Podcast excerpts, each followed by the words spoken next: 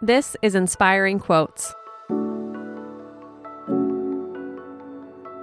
Today's quote comes to you from Madame de Sévigné. There are 12 hours in the day and above 50 in the night.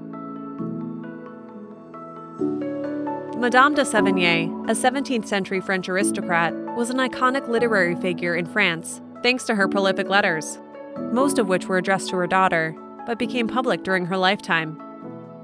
Sévigné's daughter often read the letters aloud, whether alone or in company. Her mother knew this, and so crafted many of her missives with public performance in mind. Her writing was vivid and witty, and so the letters were copied and circulated in high society. Her subjects were wide ranging and often humorous. Her views on marriage, for example, were succinct. She wrote, Matrimony is a very dangerous disorder. I had rather drink. But she was also profound. She once wrote to her daughter, There is no real evil in life except great pain. All the rest is merely imaginary and depends on the light in which we view things.